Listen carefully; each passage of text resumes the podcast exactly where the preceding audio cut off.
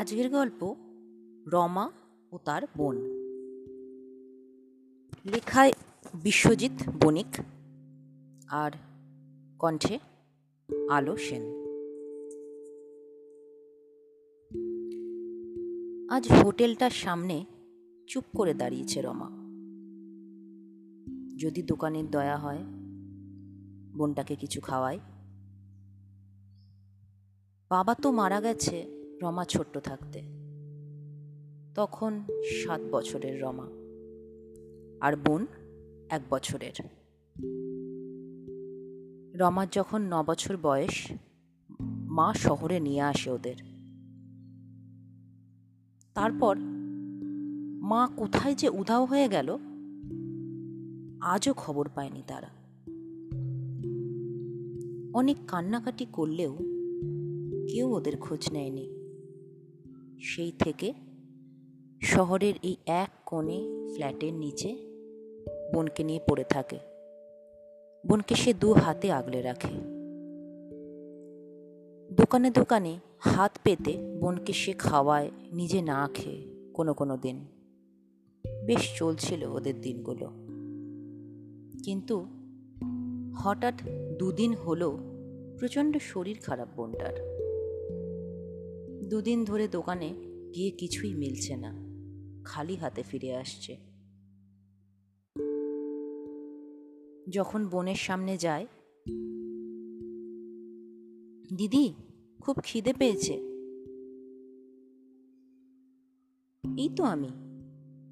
আজ কিছু পাইনি রে বোন। কাল ঠিক খাবার নিয়ে আসব। আজ সকাল থেকে হোটেলটার সামনে দাঁড়িয়ে আছে রমা। দোকানি একসময় ডাকলো তাকে। যাক, কিছু বোধ হয় দেবে, মনটা খুশিতে নেচে উঠল।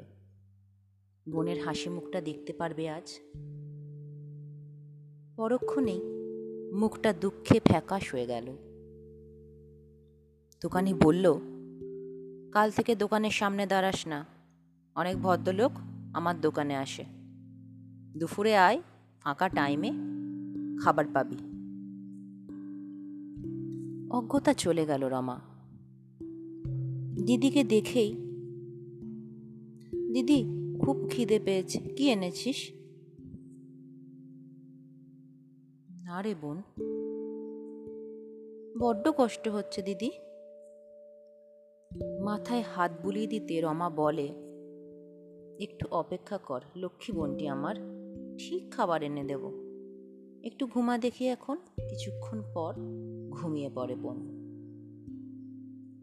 সূর্য যখন মাথার উপরে বেরিয়ে পড়ে, তখন রমা যায় হোটেলের উদ্দেশ্যে।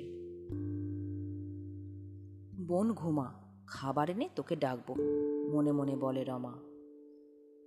কিন্তু এ কি? হোটেলের কাছে আসতেই হোটেল যে বন্ধ হয়ে গেছে। হোটেলটা তো দুপুরে বন্ধ হয় না। আজ তবে বন্ধ কেন? কিছুক্ষণ অপেক্ষা করে দেখি, যদি আসে। না, চার ঘণ্টা কেটে গেল, কারোর দেখা নেই। সময় যখন খারাপ হয়, এমনটাই হয় বোধ হয় ফিরে আসে রমা। এসে বোনের পাশে শুয়ে পড়ল। বোনের মাথায় হাত বুলিয়ে দিতে গিয়ে গায়ে হাত লাগতেই চমকে ওঠে। এ এত ঠান্ডা কেন? বুকে হাত দিয়ে দেখে হৃদস্পন্দন বন্ধ। বোন বোন বলে চেঁচিয়ে ওঠে। বোনের কোনো সাড়া নেই। বোন চিরদিনের জন্য ঘুমিয়ে পড়েছে। হায় রে সমাজ, এত খাবার প্রতিদিন নষ্ট করো। আমার বোনের জন্য দুমুঠো জুটল না। কান্নায় ফেটে পড়ল রমা। নমস্কার।